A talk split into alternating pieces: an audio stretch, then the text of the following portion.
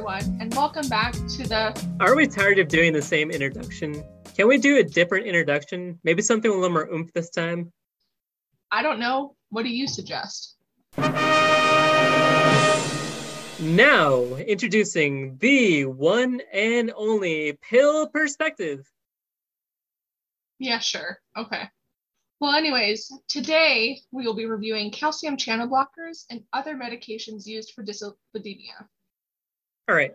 Well, audience, if you are loving this new introduction, we can actually have Dr. Brisley Nelson do it the next time. But we need to have your voice on this. So if you guys can let us know, give us some sort of feedback on this, We'd be much appreciated. All right. Well, let's stay on track, Noria the Explorer. And I'm going to block your attempt to go on a tangent here. Wait, did you just say a pun to get us to move on to calcium channel blockers? I'm so proud of you, Dr. Nielsen. Tables have turned finally.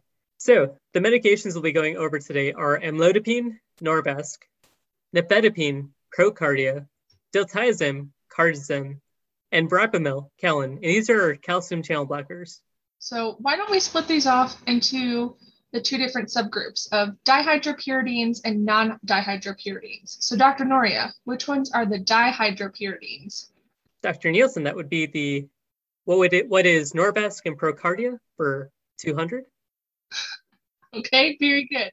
So that would mean our non-dihydropyridines would be Cardizem and Calan. So why are we differentiating between them? Wouldn't it just be easier to lump them together? Well, we need to split them up because they work differently in the body. So the dihydropyridines work on our arterial blood vessels with an end result of dilation, while on the other hand, the non-dihydropyridines work on the heart and blood vessels with an end result of decreasing contraction of the heart and dilating blood vessels. So let me just make sure to get this straight. You said dihydropyridines how many times now? I'm pretty sure at least five times. Well, I, am just really surprised you're able to do that, considering on episode 18, if I'm not mistaken, you had trouble with remembering what is blood sugar versus what's blood pressure. Okay, wow, shots fired. And Mr. Smarty Pants, uh, what would you say the different side effects are specifically for the dihydropyridines?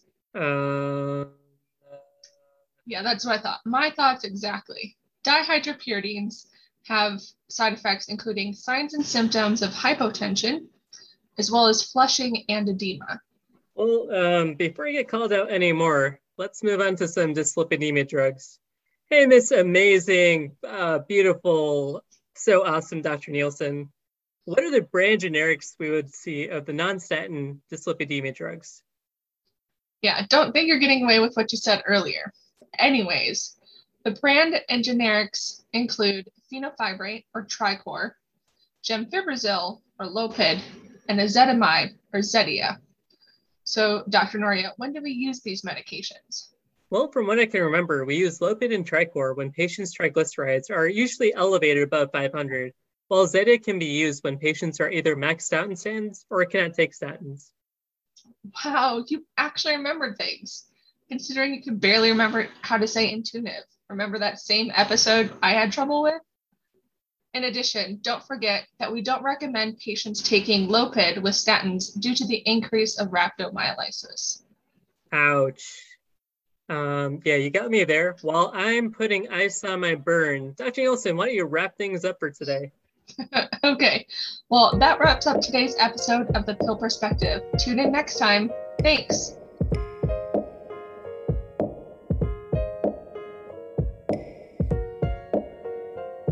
Thanks for tuning in. For those of you who are enjoying the soundtrack, the artist is Elle Jones, and the song is called Mango Kimono.